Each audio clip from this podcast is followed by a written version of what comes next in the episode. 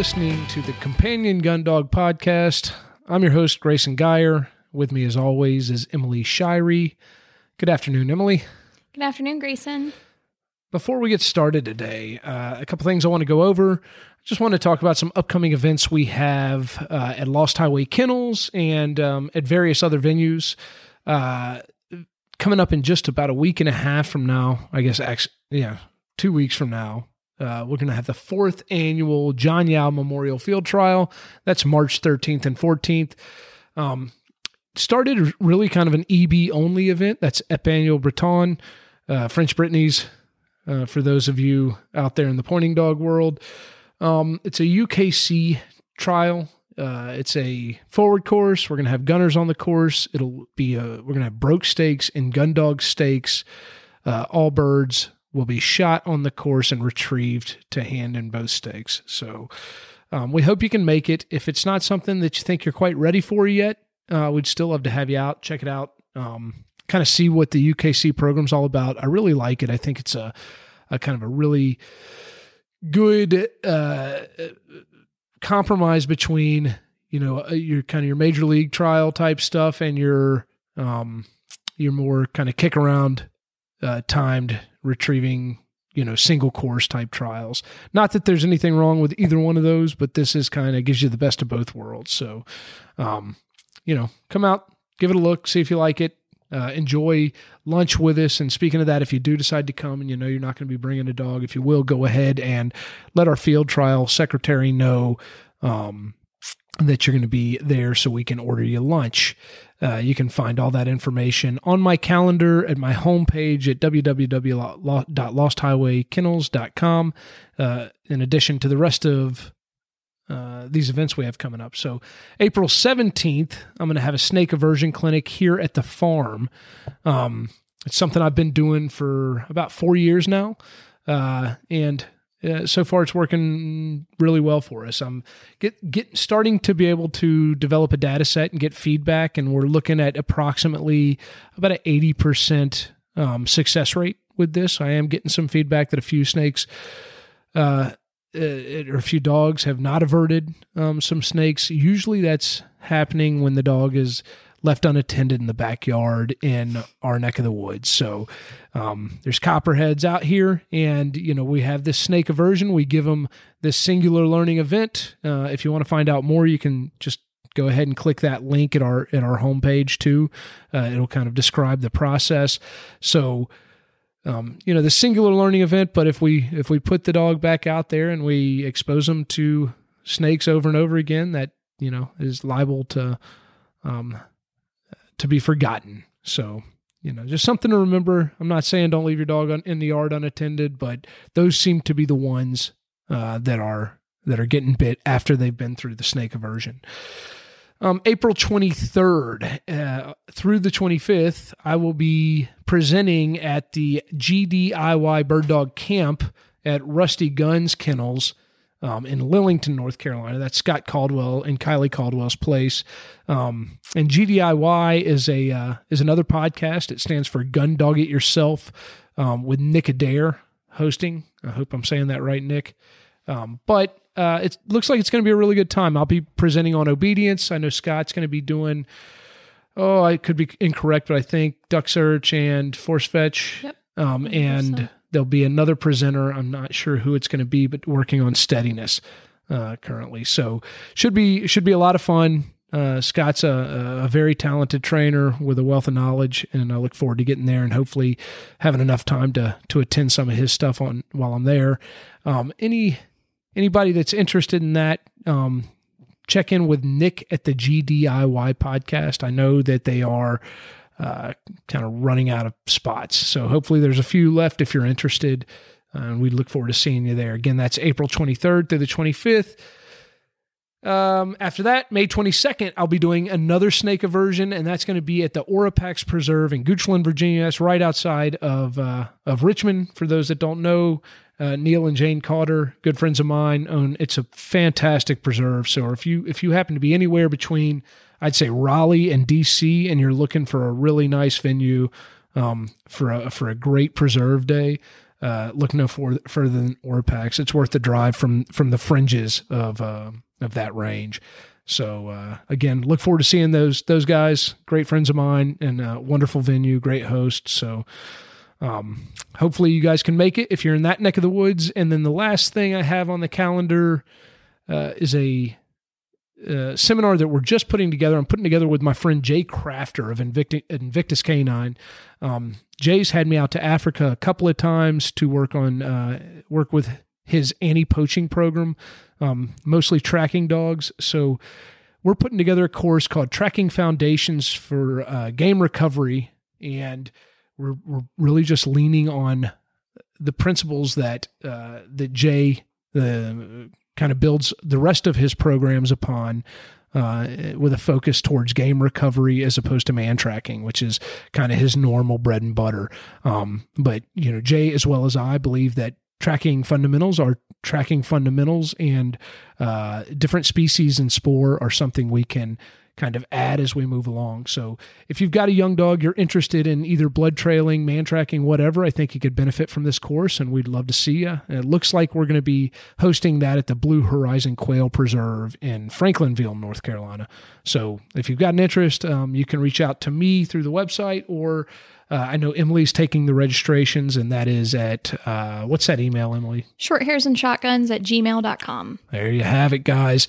So that's all I've got on the events calendar. I will be adding another one at the very last weekend of July into August 1st. I'll be presenting um, on puppy development and uh, in kind of drive building at the Epagneul Breton Gun Dog Summit. Uh, and that is hosted by the Epagneul Breton Gun Dog Society um, around Peoria, Peoria, Illinois. It's not exactly in Peoria, but I know that's the biggest city close, and uh, it's uh, it looks like it's going to be an absolutely jaw dropping venue. Um, so. Uh, give that a Google. I'll have it up on my site soon. But for those of you that have uh, any interest in the EB, that French Brittany, um, it everybody that's anybody in this country looks like they're going to be there for this one. So, and that's within within that breed. So I'm fired up about that. My good friend Clint LaFerry is putting that together, and um, uh, knowing Clint, I expect it to be uh, a, really um, just top notch event. So hopefully we'll see you guys at one of those events between now and uh, in August. And excited to have the calendar that full. And I will not take up any more of your time. We'll get right into the meat of things. Awesome. Those sound like some really great events that I'm looking forward to. Today, we're going to cover episode two, and that's practical application of behavioral principles in dog training. And this is going to be a continuation of last week's episode. So if you haven't listened to that yet, please check out episode one, which is going to cover a lot of the terminology and vocabulary that we're going to continue to discuss today. Great. So, yeah, so again, guys, this is just expanding upon what we talked about last week. So, uh, hopefully, You've listened to that relatively recently. Um, we when we got into that, we were discussing how that that kind of um, dog trainer's lens in which we view uh, the state of affairs in dog training through, um, which is this uh, field of behaviorism. Um, it's really uh, the foundation for uh, the industry. So whether you're in obedience, you know, if you're a professional obedience trainer, especially police or protection sport type trainer, this stuff has become the norm. In the uh, in the gun dog world, we're just getting around to this becoming a, a, a modern piece of the conversation.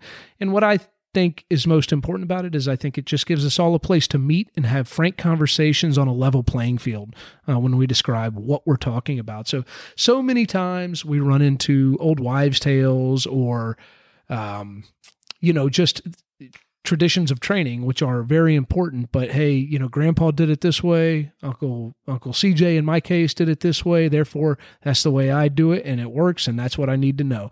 Um, that's great, but when we try to teach others, or when we try to have conversations about maybe what's going on in this method uh, as opposed to what's going on over here in a different method, it sure does help if we have a common vocabulary, a common set of uh, semantic principles that we rely upon um, to uh, to kind of give us a, an, a, a, again a lens to view um, these methods through. So I think you can pretty much explain most things we do as dog trainers in any subfield of dog training um, simply with the language of classical conditioning and operant conditioning and a little uh, um, kind of fringe vocabulary around those two uh, two areas of study. So we're not going to try to not dig as deep as we did last week. Mostly just talk about the the practical parts of this, but we're going to start. I do want to talk about the behaviorist perspective. Getting off, if you uh, if you define the term behaviorism or behavior, uh, it's simply a response to environmental stimuli.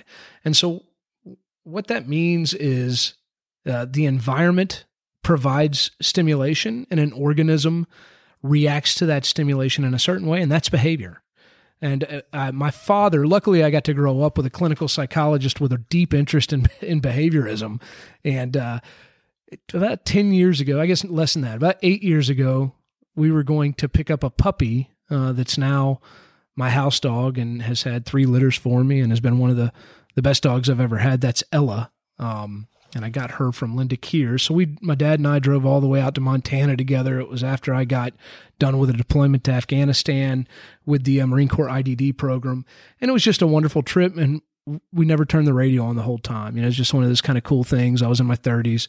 He was getting a little older, and uh, we just had this opportunity to go out there and chat and and uh, it was awesome, and I'm very glad we did it. But most importantly, or very importantly, I got to kind of pick his brain on what it is I do and how it relates to his understanding of psychology. And when we really got into behavior, and I was I was kind of getting in the weeds about you know something to do with operant conditioning, he kind of simplified it for me. And I remember his words were, you know, did the first protozoa swim towards the light or away from the darkness? and uh, and in his Socratic way, the answer is both. You know, and so it's an important uh, it's an important kind of concept to grasp, guys. Is that we're never working in one block of the operant quadrant or the other. There's always some spillover. There's always some gray area, and um, and there are blurred lines in a lot of the things we discuss. So we try to get really precise language, but there are times where I might be talking about negative reinforcement, and um, I'm, I'm actually uh, practicing positive punishment, or I'm talking about negative punishment, and I'm truly just not reinforcing a behavior. Um, and and so we'll we'll discuss that further, but something to be aware of. So behavior again, simply a response to environmental stimuli. Uh, environmental stimuli, straightforward, and uh, and that response is is behavior. Uh, straight up talk about classical conditioning. That's Pavlovian conditioning we discussed last week. For us, the easiest way we would describe it is a in practical application as a dog trainer to me is using is the use of positive reinforcement via a marker system. So the positive reinforcement part being obviously operant, so it doesn't really relate to the classical conditioning part, but the fact that we have a marker uh, at all is um, you know, is the the classical conditioning portion. That's you know that's what we're practicing purely. So I click, I treat, I click, I treat, I click, I treat, I click, I treat, I click, and by doing that, I elicit, uh, you know, the click elicits a conditioned response that is the exact same as the unconditioned response, which is salivation, uh, in some cases, or in the Pavlovian study case. But really, what we're looking for and hoping for is that shot of dopamine to a reward center in the brain. So, you remember last week we talked about neutral stimuli, we talked about conditioned stimuli, we talked about unconditioned stimuli. Um, the pairing of unconditioned stimuli with neutral stimuli result in a conditioned stimulus, right? And that is in our in this case, this is the clicker, and that is a um, a powerful, powerful tool. We can use a verbal mark. Um, we can use a tone on a collar. It really doesn't matter, guys, as long as we have a consistent mark. And and for us, go ahead. Hey, and Emily, sorry, go ahead. And what would you consider a verbal mark? Can you explain that? Sure. So if I, as opposed to clicking and treating, and and um, I think the most common one we see used these days is people use the word yes. So if I can consistently say the word yes and predict the delivery of a reward, then I can turn that that noise that my face makes um, into into a uh, an auditory marker for that dog to predict that reward. So in the same way that I would use a clicker. And again, you know, the, the important part of that is consistency. What I want to make sure I do is that I say it the same way every time. I, I don't want to get too emotional with it. It can be pleasant. It can be whatever comes out of your mouth naturally. But the, the key thing is that it comes out the same way every time you do it. So in my case, yes, yes, yes. And, uh, you know, I know that, um, my wife is tired of hearing me say that to my 18 month old. So, it, but it works. It's a great, uh, it's a great way to develop a marker system if you want to keep both of your hands free. There are those that argue that you just can't be as consistent um, with your verbal mark as you can with a clicker. And I, I think there's probably some merit to that.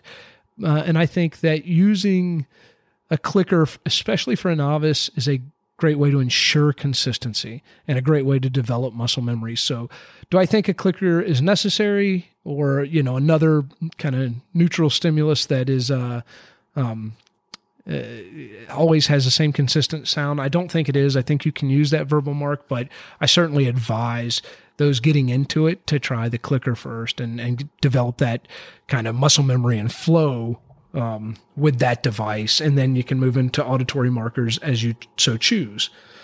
Um, so hopefully that kind of covers the marker system. Uh, and, you know, classical conditioning. You can call most things that we do, especially if they're auditory, you know, uh, that are pairing two two stimuli uh, to get this kind of conditioned response uh, from from what was once an unconditioned response. We can call that classical conditioning. So oftentimes, you know, if I'm going to deliver a positive punisher, you, know, via whether it's a leash and a prong collar or a choke chain or a slip, or it's the e collar and I'm delivering a nick, which is normally the way I deliver uh, an aversive correction. Um, and normally that's a positive punisher for me oftentimes I'll say the word no to predict that. And so essentially, what I'm hoping happens is that uh, the word no is not telling the dog to do anything operantly. I'm not saying stop performing the behavior you're performing. What I'm really saying is prepare to feel pain. Um, and and I'm what, I, what I'm hoping is that preparation to feel pain is reflexive. And if they're preparing to feel pain, then they're not going to continue performing the behavior that they were performing that bought them the positive punisher in the first place. So hopefully that kind of makes sense in regards to classical conditioning. It can be any paired stimuli uh, that lead to what was once an unconditioned response to a conditioned or an unconditioned stimulus. So think food, salivation, tone, tone, food, tone, food, tone, food, tone, salivation. Um, and then the rest of us, rest of that is what we're doing to try and manipulate uh, the dog's behavior. So, moving on, uh, I do have in the notes kind of um, examples of markers out there. So we talk about the reward markers, talk about something that is uh, that comes up quite often in conversation about this, which is non-reward or non-reinforcement markers. Um, very very popular discussion amongst kind of more reward based training or what people would consider R plus trainers.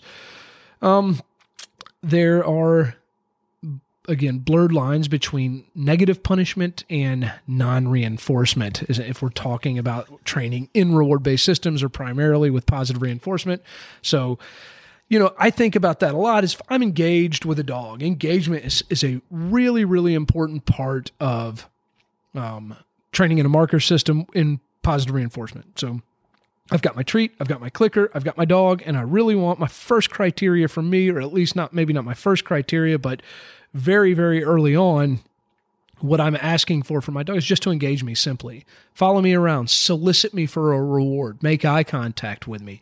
If I if I move away from you, I want you to track me and I want you to really really be you know, be solicitous of me and that's normally when I'm clicking and treating, right?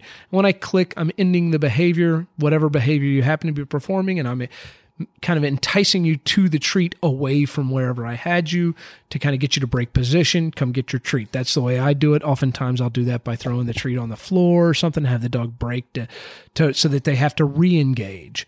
Um, to get with me. If the dog begins to do things that I don't want them to do, oftentimes early on, that's like jumping on me or barking or doing something like that, I may say no and I may turn my back on the dog and walk away. At that point, um, we could call that non-reinforcement. I'm simply just not reinforcing the behavior. I'm, and I mark it with a no. So oftentimes people will say that no in that context is a non reinforcement marker.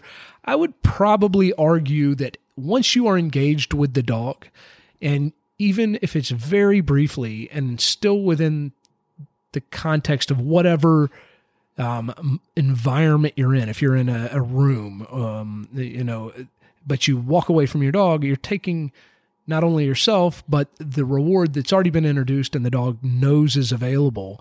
You're taking that away. So I think, yes, I think there's a component of non-reinforcement, but I also believe there's a component of uh, of negative punishment in that specific context. And I think basically whatever your intent is determines what you're going to call that. So if you believe you're an R plus trainer and you remove yourself and the food from that dog for a few seconds to get them to stop barking at you or to get them to stop jumping on you, uh, you can say that that's non-reinforcement, and I'm okay with that. I'm not going to argue that point with you. I would agree with that, but I, in the back of my head, I'm probably going to be going, yeah, it's also negative punishment. So, um, you know, it, it, again, one of those things is kind of clear as mud, but it's okay. It's okay to be either way. Uh, really, a more pure example of non reinforcement would just be simply uh, a, a, Skinner box and the rat presses the lever and um, the cocaine doesn't drop out from the sky. You know, and so it's a lot of things we do in dog training, we try to describe them as if we are in a Skinner box or the dog is in a Skinner box and the environment is super, super tightly controlled, but it just doesn't work that way for us. You know, it, we create our own Skinner box. Um, we do the best we can to control the environment in a way that we we manipulate the behavior with as little input from us as possible directly or at least that's what I do in those kind of scenarios and, but I'm very well aware that I'm there and um, and once not only I'm there even observing it, but interacting with the dog, uh, it's no longer just the environment and the dog. Now it's the environment and me and the dog. Um, and uh, I think to I, I want to minimize my role as much as possible early on. Um, and to let the dog understand how to affect the environment to get what he wants. And and that's getting a little far out there because I'm just what I'm saying really is that I want to be kind of a gray man and a part of the environment. I'm pretty much in early training. If it's me and a clicker and a dog in a room in a positive reinforcement heavy training scenario, I kind of want to be a Pez dispenser and I don't really want to be too emotive with the dog or I don't want to, uh, you know, especially anything I'm doing non-verbally. I'm I want to minimize that and get as much out of the dog as I possibly can. So, you know, that kind of moves us on to talking about something we would be discussing like free shaping versus luring and shaping. Um, luring and shaping, I might take the food, put it right in front of the dog's nose in my hand, and kind of get them to chase it around and perform certain tasks. And then I can mark and, and reward from there. Whereas in free shaping, I might step in the room and just wait for the dog to perform a behavior.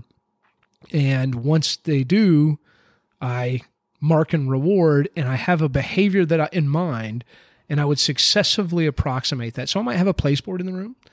Uh, Emily, would you like to? Oh, yeah. I just wanted to mention that there's a difference between free shaping and shaping. Sure. And that's important to distinguish that you can use things such as capturing for shaping, but it's not necessarily free shaping if you have any influence. Absolutely. Free shaping, and, and she's absolutely correct can pretty much only occur in a Skinner box, in my opinion. I mean, it's it, you really need to remove any outside influence from the dog and to or and and from and if if this is something that you get hung up on, uh, you know, one Um, one of my favorite works on on the subject is uh, "Superstition in the Pigeon" by B.F. Skinner. It's just a it's a pretty brief article, but it it simply talks about creating superstitious behaviors in pigeons, uh, and they do it uh, with with very little human influence other than delivery of rewards. So that's a good one to to kind of think of for free shaping. But thank you, Emily, for kind of clearing that up. It's it's an important thing to uh, to remember. If you're in there and you're influencing it, you're certainly not. You're, you can't be free shaping. So, um, but I think the less that we do influence the behavior and the more we allow the dog to kind of figure it out on their own, in my opinion, those dogs, I think the, the rate of learning is much faster. Mm-hmm. Um, and then we capture things and that's their idea. They performed it and they think they're going to be much more likely to try that behavior and then maybe even experiment with behaviors beyond that one the next time. So, um, we kind of drifted down a little bit of, ra- of a rabbit hole there, still kind of hanging out in classical conditioning, not even moving to operant yet. but that's that's marker training. And so remember, if we're talking classical, we're simply just talking about the click and the reward. Um, kind of something I've heard trainers get hung up on in the past is kind of confusing classical and operant. And you know, one of the things, especially it's kind of, you know, re-listening to the last episode, I, I'm not happy with my description of, um, uh, of, um, uh, re- schedules of reinforcement. I can't even get it out of my mouth now, but I, I, I didn't like the way I described that. I was trying to kind of be really too dry with it. And, and in, in dog training, it's, I, I talked about how it's intuitive but again, it's kind of one of those things between you being in the room with the dog and imagining a rat in a Skinner box. If we're thinking of fixed ratio, fixed interval, variable ratio, variable interval, um, schedules of reinforcement, that makes a lot more sense if you imagine a rat in a Skinner box with a lever versus you in a room with a treat bag and a clicker and a hand that's going to make action and a voice that's going to make noise and a body that's going to make motion and all the influence you have on that dog. And no matter how subtle you think you're being, mm-hmm. you are delivering a ton of information to that dog in that context. So it's just something to be super, super aware of. Uh, getting back to like the, the blur, you know, where I think there's a confusion in the classical and the operant stuff is if I click, that predicts the delivery of a reward 100% of the time. Like, um, there are times, certainly, if I click it and I don't deliver a reward, um, the dog's certainly going to still get a shot of dopamine to the brain, but I, I don't personally play with schedules of reward after the click. So, um, are is it possible for you to continue to get a you know if you click on a variable schedule and reward on a variable schedule for that to continue to stay powerful certainly there's no reason to not deliver. If you're going to have the clicker in play if you're going to have a verbal mark in play and you don't follow it up with that reward you run the risk of losing that association right? It's always paired stimuli. So the click is stimuli and the treat is stimuli and there's never any sort of operant in in that action. So uh, to me, there's no variable schedule of reinforcement at all as far as that's concerned. It's click treat, click ends the behavior, come get your treat every time. If I say no and I don't deliver pain, and then I say no and you continue to perform your behavior the next time, that's my fault. Right. Because I, I'm not being consistent in what I mean when I say no, which is, hey, just prepare to feel pain. Right. And so, and I use the word pain simply because I want to use um, truthful language and I want to be uh, clear about what I'm saying. But at the end of the day, most of the pain that we're delivering would not, you know, I, I would probably not be considered pain. It would be considered discomfort. Um, but it is what it is. It's something that we don't want that we want the dog to avoid uh, and escape and not find pleasant. Uh, and pain is a is a honest word for that. Uh, moving into operant conditioning. Um, operant is a, a, response from the environment. It's a, a, consequence to a behavior. So if we go back and we define behavior, again, we remember that behavior is simply a response to an environmental stimuli. So, remembering that, and we define operant, a response from the environment, consequence to the behavior. Now we're talking about the cybernetic relationship between the dog and the environment. And really, what we're talking about is just a constant feedback loop. And if we think of ourselves as a piece of the environment and a very important piece of the environment because we're the ones at the end of the day that are delivering a reward or determining when a punisher or reinforcer of any sort is being applied to the to the scenario um, that feedback loop is with us right so that's what what when you get in there and you engage a dog you're entering into um, this this relationship with that animal where you make you make action, they make a reaction. And hopefully your action's driving their reaction. Um, but they're going to give you feedback and you're going to have to react. But at the end of the day, like we said last time, anytime you're interacting with a dog, one of you is manipulating the other's behavior. And most times, both of you are manipulating each other's behavior, even if you're a great trainer with solid intent and a good plan and a pretty precise delivery of reinforcers and punishers, you, know, the dog's still going to drive how you operate. And that's just important to remember. Pay attention to the dog, and you obviously have to make adjustments as you move along. So um, we're going to get into the uh, to the operant model. You may want to go back and look at that uh, that diagram that we shared in the last notes, um, but we'll go right into it. So positive reinforcement examples are everywhere. Um, you're going to probably get tired of hearing me say this guy's name, but I really, really enjoy his podcast. Uh, Jerry Bradshaw talks in one episode, and I will put that in the notes which episode it is. Talks about frameworks of training, and uh, for him specifically in the episode he was dis- uh, t- that he was describing this, he was talking about lure and reward as a framework. Uh, for me, um, I think that's that's the framework for everything that happens up until uh, until we begin to introduce, you know, maybe collar conditioning for my young dogs. That tends to be the first time they're going to feel any sort of escape avoidance. Um, I talked about free shaping, but Emily really uh, she she made a great point when she said, "Hey, if you're in a part of the environment, then you, it can't be free shaping. You're having an influence. If you're having an influence, the dog can't just freely shape behaviors. Uh, you're the one capturing them and and manipulating them." Um, you know so again that positive the positive reinforcements often combined with a formal marker system uh, the mark must predict the reinforcer. Uh, we you know we talk a lot about food. Food's a very precise way to train um, a little more precision with food than there is often with prey reward. Um, but we need to remember uh, that there are different values of food. And one thing, you know, for me, if I'm going to train with food, I want to get the most bang for my buck behavior wise. I want to be using the lowest value food possible to get the greatest behavior possible. And this is something I think I see a lot. A lot of clients come to me that maybe have been to pet trainers, and I see a lot of like jumping straight up to high value rewards for pretty, pretty, um, you know, mediocre behaviors, in my opinion. And so I've got I'll see often see dogs that it's like if you don't have a hot dog or a piece of cheese or something like that, you can't motivate them. Um, I personally use existential food when I'm training this way. The dogs, if I'm feeding them breakfast and I'm and I'm training you in a reward based system and you're my puppy, uh, then I'm then I'm training you with your kibble at breakfast time.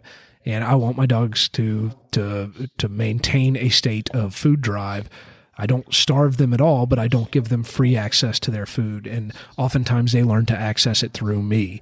Um, and as soon as I walk into the room, they're coming in to drive. And that's pretty awesome. It's a great way to train. So, um, unless you have some sort of moral opposition to it, training with existential food is something I highly recommend. And then when you really want to get a tough behavior knocked out, and you get hung up and you pull out the big guns, maybe some freeze dried raw or some Bil-Jac or, uh, you know, whatever else you choose to use, um, that dog gets extra motivated. And that's a, that's a very kind of uh, important thing to remember as far as I'm concerned about training with food.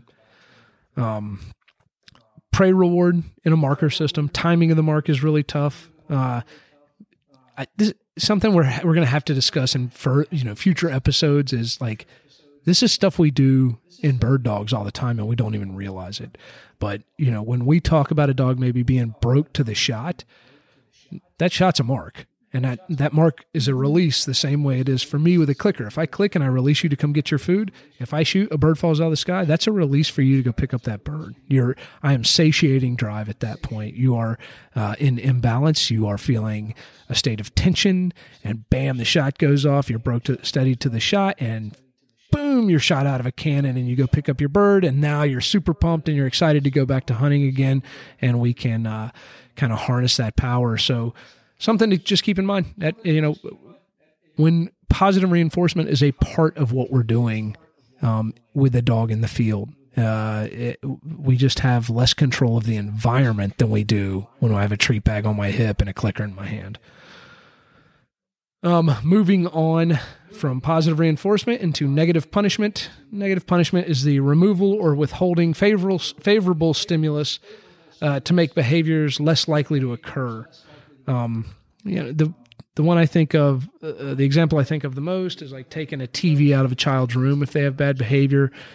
But you know, it's also uh, just as we spoke about earlier, just um, removing a reward that's already present. Or a reinforcer that's already present, right? So, or a, or a favorable stimulus. Um, it's again, it's tough. I feel like it always blurs lines with non-reinforcement.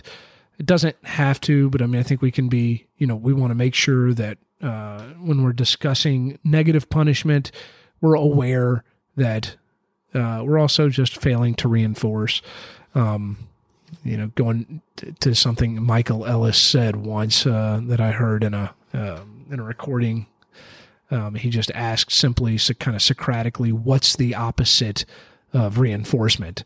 And everybody kind of jumps up there and says, punishment. Um, and he says, nope, it's failure to reinforce or lack of reinforcement. And that made a lot of sense to me and it made me think a certain way. Uh, and it's just important to remember that. You know, not only am I removing something you want, I'm just failing to give you something you want too because you're not performing the behavior I want you to perform and then simultaneously getting you to stop performing a behavior I don't want you to perform, if that makes sense. Um, uh, I like uh, to, you know, to think of engaged scenarios when I'm thinking in terms of positive reinforcement and negative punishment. Um, if the dog is engaging with me and I remove myself, I feel like I'm negatively punishing some slight behavior. Uh, a way you might think of this in uh, in the context of bird dogs is the if the bird flies away, that can also, in a certain way, be a negative punisher. If the dog takes a step, a bird launches and goes away. Um, so we're removing prey. That being said, there's also kind of a positive reinforcing aspect to that, right? The bird, the dog is stimulated by the action of the bird. So very blurred lines, but but something to consider when we talk negative punishment. I often think, for me, in the context of being the bird being in the presence of the dog, the dog being in the presence of the bird, the dog performing an action he should not perform, and the bird being taken away. So, um, for what it's worth, that doesn't you know that doesn't provide the clarity that I wish it did, but hopefully it's something you begin to uh, put some thought into and maybe help clear up your own beliefs about what's going on in a bird dog. Um, any questions, Emily, or anything you think I should have should touch on in negative punishment before I move on to negative reinforcement? Just in general, I think it's important that we understand that what the dog finds reinforcing and punishing is what's important, not what we find reinforcing and punishing. Yeah. Um, and I guess you can especially talk about that with kind of um, you know, different behaviors. A lot of people think that they're punishing their dog when they push them down for jumping. But sure, sure. if a dog is looking for tactile comfort when you touch your dog, he's finding that reinforcing. So it, it really boils down to what the dog finds reinforcing and punishing. Yeah. Yeah. It's a super, super good point. I mean, we see it all the time. You know, my dog, my dog just won't stop doing this no matter how much I do it. When the whole time you think you're, you're punishing the behavior by pushing them off of you, you know, or triggering opposition reflex, which is a whole other can of worms, but it's reinforcing that behavior. you know, uh, and and again, like Emily said, just the simple fact that I'm putting my hands on you and gently pushing you down, you love that feeling, so you continue to do it. Um, there is a we could endlessly uh, discuss kind of inappropriate reinforcement when we think we're punishing and vice versa. Um, that's why intent and clarity. And again, you know, I think it, I really liked your wording when you said what's reinforcing for the dog and not for the handler. Um, you know, uh, it's just you have to try to empathize with the dog. You have to try and do your best to to to view the world through uh, uh, their you know being. Um, so that's tough. It's a very hard thing to do, and they're not humans. And so I think maybe one way to consider it would be like instead of anthropomorphizing our dog, we like dogopomorphize ourselves, right? Let's make that a thing. we'll just dogopomorphize ourselves or can- canopomorphize, right? So it's you know, um, you want to be a great dog trainer, you you got to be uh, thinking like a dog. Um, so I guess we'll drive on with negative reinforcement. Uh, it, the it, so for me, this, in my opinion, is kind of provides the framework for what I do. So if Jerry uh, in early training with his protection sports dogs is kind of primarily using um, lure and reward, I would think of myself as probably existing within the framework of escape avoidance more than others. And I think that that is because the the numero uno primary reinforcer in the world to that dog exists in a environment that I have zero control over and I have zero control over the reinforcer. I have to let the dog go and hunt it and find it and interact with it in order for it to perform the behavior I want. So I spend and most of us that whether we acknowledge it or understand it, we spend most of our time dealing in drive neutrality and drive capping um, or in quote unquote impulse control when we hear it a ton, right? So it's a, yeah, I like the term impulse control. I don't think it accurately describes everything. Uh, we're talking about when we are managing our bird dogs um, in and around an environment that is that holds the power to reinforce them as uh, as much as the bird field does. Um, escape avoidance, uh, it, just basic. You know, if you go down and you read the notes, um, kind of from a a, a definition perspective, uh, the action of the dog. The dog performs an action to alleviate pain, discomfort, or annoyance. So we're talking negative reinforcement. The negative is the removal the reinforcement is the behavior being more likely to occur in the future. And in this case, it's the removal of pain, discomfort, or annoyance. Um, the perfect example, the most beautiful example, I think, of negative reinforcement out there is the force fetch. Um, you know, learning to escape uh, in the present leads to learning to avoid in the future, right? So if I'm force fetching a dog, um, regardless of how I'm applying pain or discomfort, uh, continuous pressure becomes abbreviated over time. And so, where I may send a dog, you know, on the table, if I'm using, you know, an old school ear pinch, uh, and I'm applying constant pressure until um, the dog receives whatever the retrieve object, bumper, dowel, whatever, puts it in its mouth and holds it, and then I relieve the pressure over the course of time, what that's going to end up being is a dog at my side, looking way down a field at a pile of bumpers. Probably, you know, we'll call that when I would, you know, bef- before I make my quote unquote war- warm bird transition, I would kind of consider myself being kind of through force fetch. Um, but I can say, you know, back to that dog and give a nick on the collar, and that creates momentum. And that all started as that constant, continuous pressure uh, to um, you know, it, that is alleviated by putting something in your mouth and hanging on to it. And eventually that becomes you standing at my side, focused and ready and raring to go. And when I say back, not only do you leave because I'm squirting you out of a tube, You leave because you want that worse than anything in the world. I, the great thing about a dog that has good prey drive, uh, once the force fetch is complete, is that that retrieve item has the power to be a safe haven from pressure, but it also has the power of positive reinforcement as a prey item, and that's a and that's a special thing, and it's a it's a special thing to acknowledge and think of when we're out there. The dog shouldn't just be going to that item because they're they're avoiding pressure. They should be going because they want it. And if you're not finishing up your force fetch with that dog wanting to run down the field for that bumper, um, you need to, in my opinion, reassess your process. Um, you know, uh, that I kind of got got off on a tangent there, but I, you know, I think it's a, I think a lot about that, and I know it's a subject that comes up ad nauseum in podcasts, but I think uh, there's plenty of room for clarity in that discussion, and hopefully that's something we can continue to to seek and provide as we move forward. Um, tools that you can use to uh, uh, implement negative reinforcement: leash, collars, mechanical. I, I, like to talk about mechanical advantage when I'm talking about specific collars. Um, heeling sticks in there that's been used for decades and centuries and generations.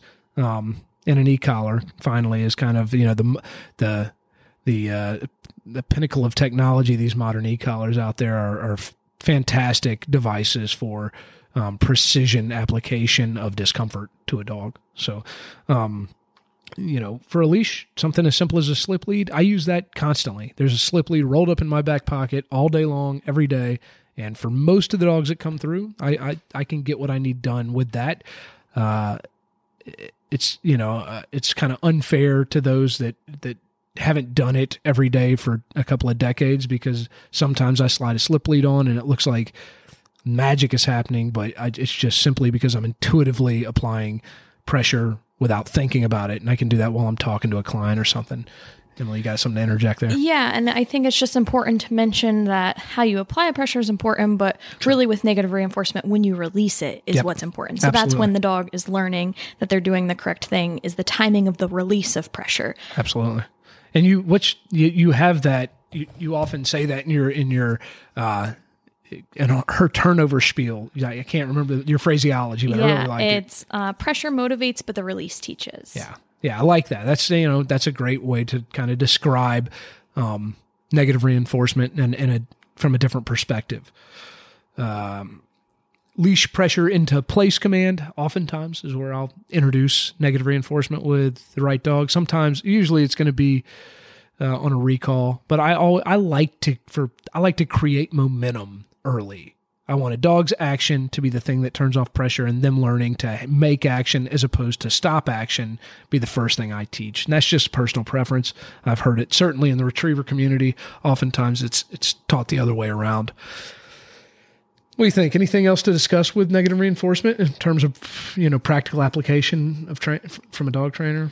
Um, well, maybe the way we use e-collar conditioning sure. the way we teach it is they f- are typically going to feel vibrate until they make forward momentum on our direction and then we release it yep so there's you know a million ways to use an e-collar but if you are vibrating them all the way home all the way until back they're back at you yeah. that's not releasing the pressure when they're doing the right thing and so that's just kind of a different feel and it's not how i would perceive negative reinforcement or sure. um, yeah, negative reinforcement. Yeah, that comes up all the time, guys. You know, if I'm talking about how somebody should recall their dog uh, with the use of the e collar, um, I'm going to apply continuous pressure until that dog turns, points their nose at me, and makes action in my direction. And that's when I release pressure because that's when they're correct.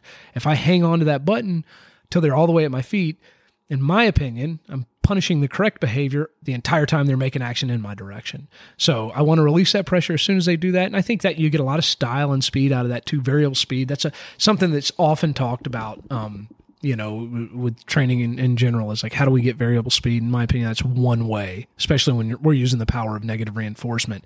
Um, Emily talked about using vibrate for me, that's kind of a predictor of negative reinforcement for me. Anytime a dog feels vibrate, they can pretty much expect stimulation is going to follow that depending on what action they make um, in the form of continuous stimulation. So I want to pr- produce action with that vibrate button, whether it be away from me or towards me. Um, and that's how I use the collar. That's just it's, simply a method for us. Um, vibrate a lot of times will have the power of novelty, and you'll see dogs react really strongly to it. That's why a a, a systematic and you know intentful collar conditioning process I think is important. We need to introduce the dog to stimulation and they need to know what it feels like and they need to know that it's not novel. They don't have to fear it. They have the power to turn it on and turn it off. Um, and and they control it. And if if we don't expose them to it, they can't know that. But that's you know, if you're out there and you're listening and you haven't ever collar conditioned a dog, it's a great time to get at least seek a professional's help.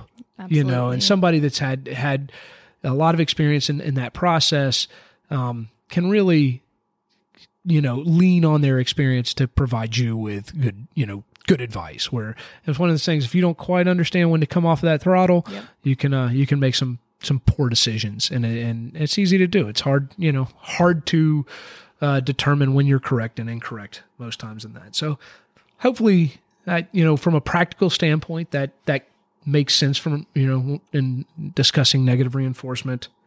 Anything else before we move on? No. finally the fourth and final quadrant positive punishment.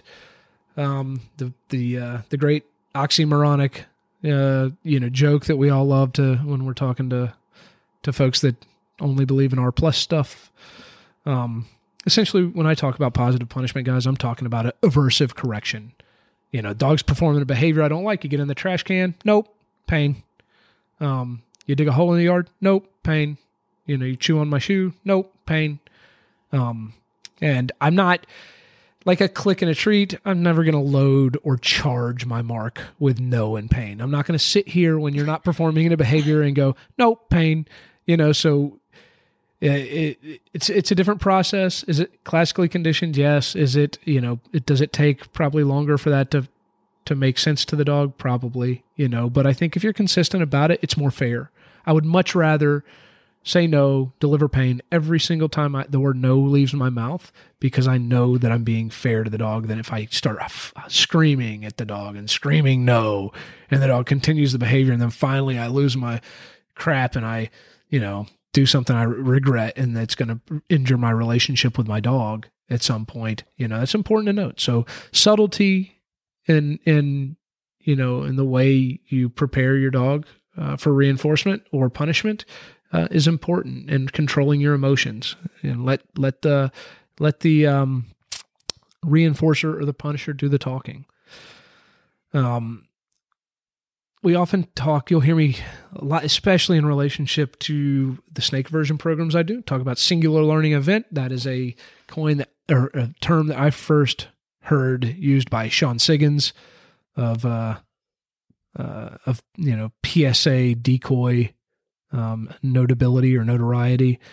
Uh, it's you can think of the same thing kind of in trash breaking hounds. You know, a dog maybe runs a deer or something like that that you don't want chasing a deer, and uh, old houndsmen they they don't they don't shy away from the red button too much. You know, so that's what that is. That's that singular learning event. One time, one time only, and it's a big one. It's a wallop, and that's a that's a positive punisher.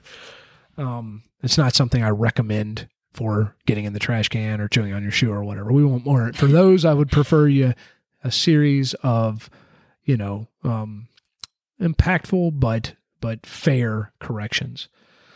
And then again, we talk about where the lines are blurred. Oftentimes, with this is with negative reinforcement. Um, you know, it's hard to tell sometimes where po- positive punishment starts and negative reinforcement stops, or vice versa. You know, uh, when I introduce the uh, the concept of push. You'll often hear me talk about push pull in regards to recall and uh, maybe force fetch, force to a pile, force to water, or getting to a place board or what have you. That's the push part of that. I like to start that with my dog already on a place board because they understand that because in a reward based system, I got them to the place board in the first place. And now I'm going to introduce them to negative reinforcement with a slip lead, usually, or a, a prong collar or something like that, depending on the dog. They initiate by stepping off the board. When they've stepped off the board and I apply pressure, I'm certainly positively punishing the act of stepping off the board.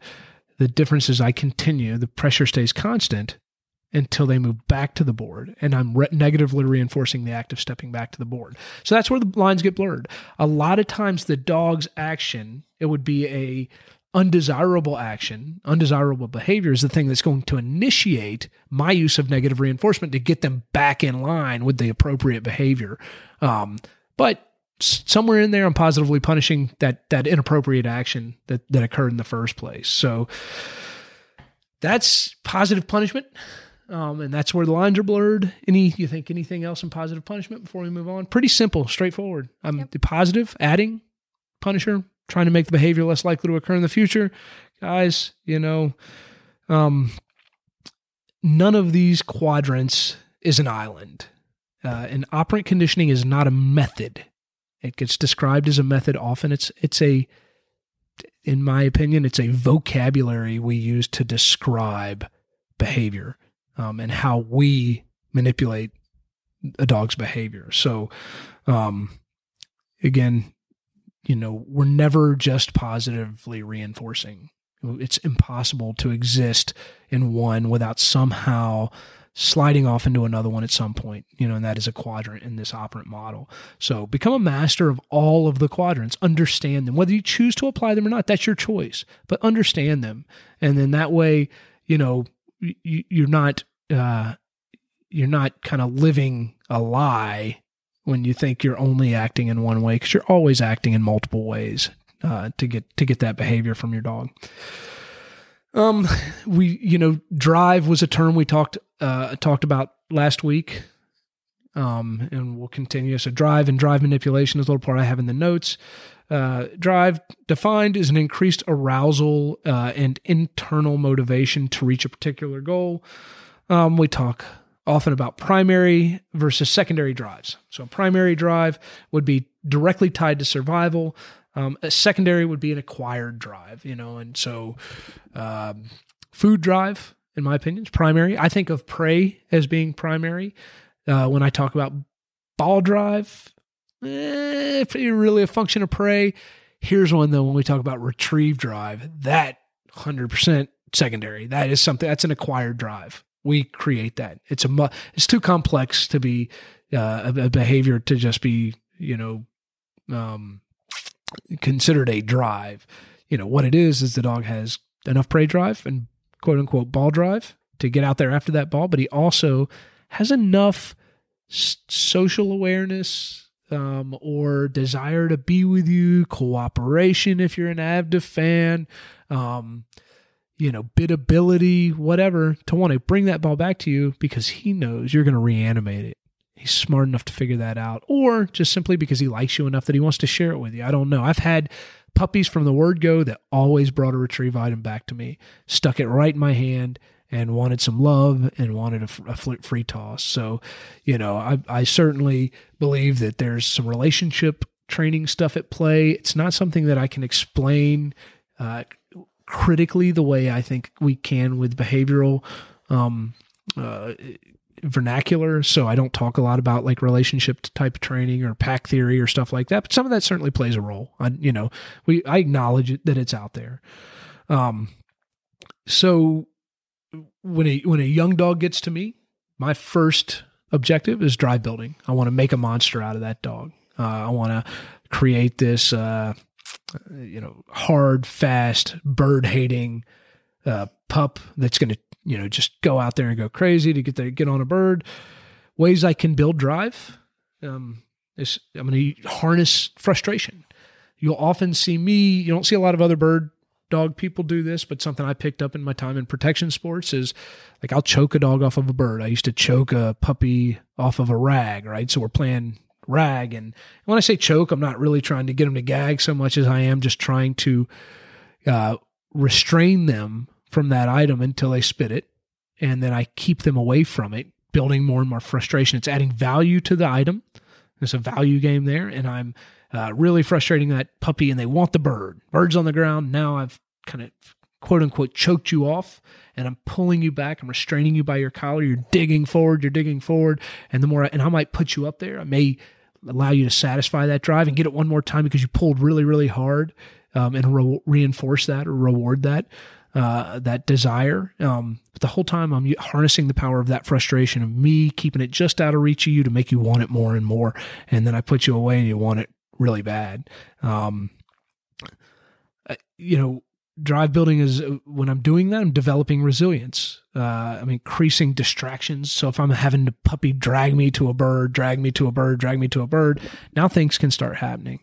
You know, gunfire might be going off in the background. Other dogs are barking, things, butterflies, whatever the dog was freaking out about at first. Now it's got a singular focus and it's full of desire.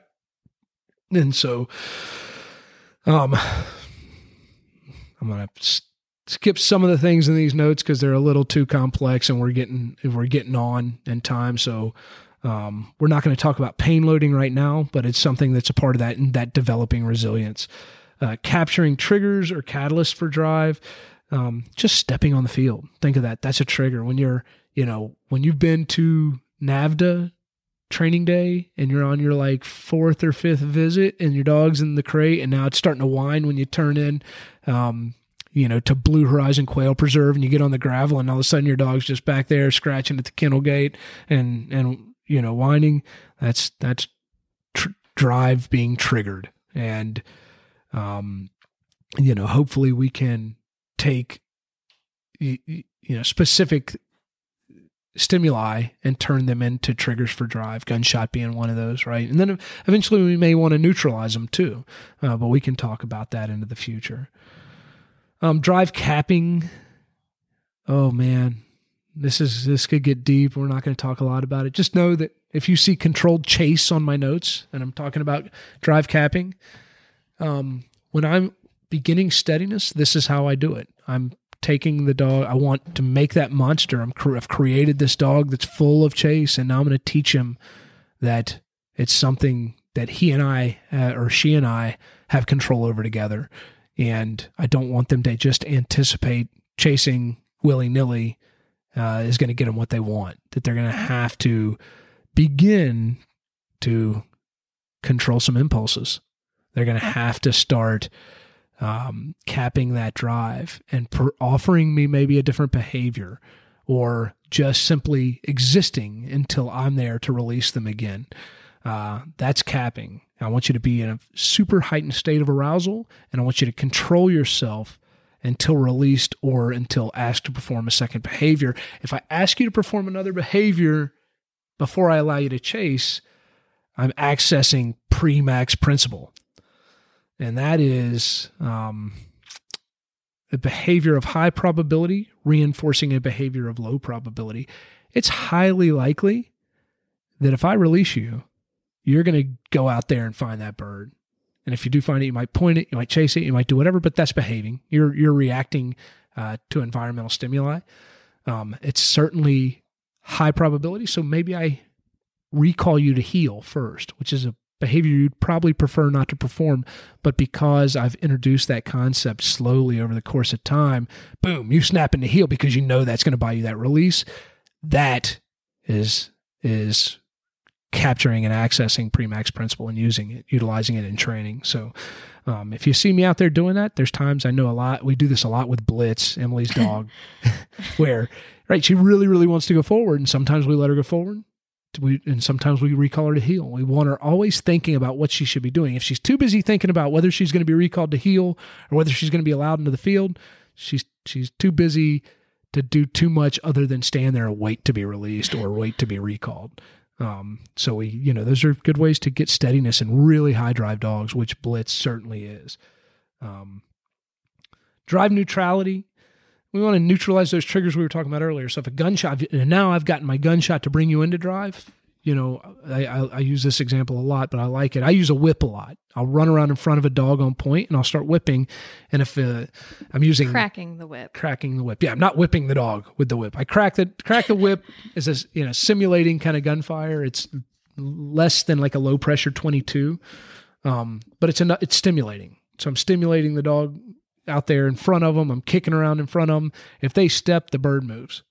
You know, we may or may not control chase. Doesn't really matter there in that context. What what does matter is that they begin to get used to all sorts of stimuli occurring in that context, and it doesn't matter. It's neutral. regardless of what's happening with the whip, the bird's still going to do what the bird does and it's still there. And if you take a step, it's still going to fly away. Um, if you crowd this bird, I want you to f- worry that you're crowding this bird. I want you to worry that I'm crowding this bird and wish that I wasn't in there, you know, but you're steady and you're, you're stylish and you're intense because you know uh, something's about to happen. So I don't want to trigger any sort of chase. I don't want to trigger any sort of drive. I want you to understand that, hey, the whole world could be on fire around you. And the only thing that matters is staying steady for that bird in this moment. Um, and that is drive neutrality or stimu- stimulus neutrality in regards to triggering drive. Um, that is pretty much getting towards the end, guys. I, I, appreciate you bearing with me today. We made it over an hour of jibber jabber. Uh, maybe somebody will get in there and clean it up a little bit, and we'll get down closer to an hour.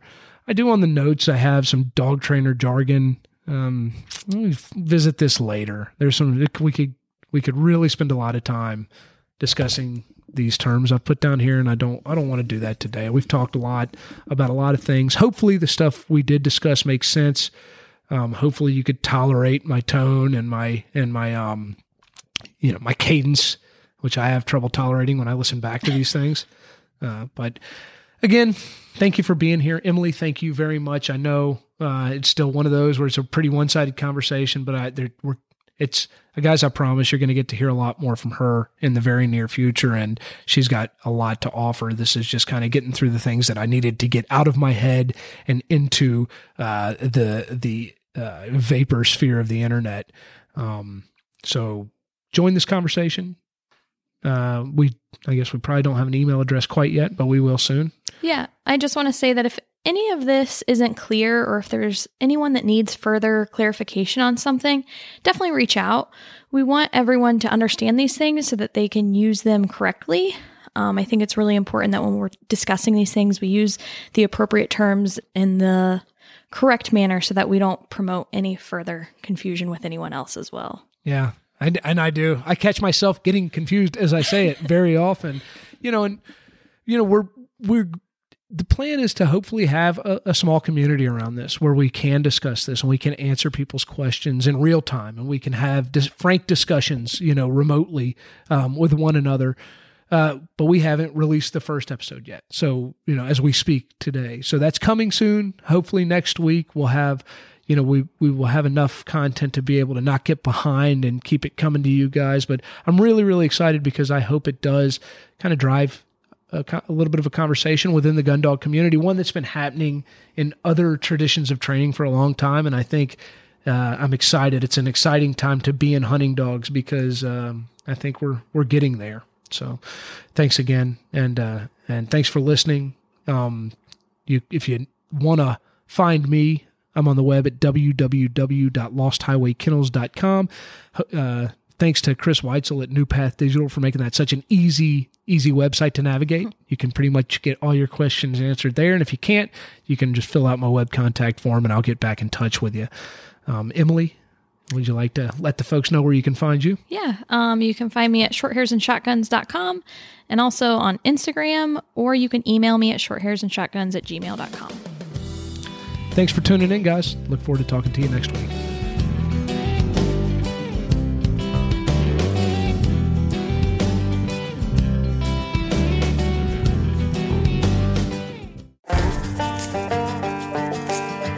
Hey listeners, Nick Larson here, host of the Birdshot Podcast. As fans of this show, you may be interested in the conversations on the Birdshot Podcast, where we discuss all things upland hunting, from upland birds and their habitat and conservation to the shotguns, bird dogs, and gear used to pursue them. Whether you're a seasoned upland hunter or just getting started and wanting to learn more, I interview a wide range of guests, each with their own unique perspective and valuable experience to share.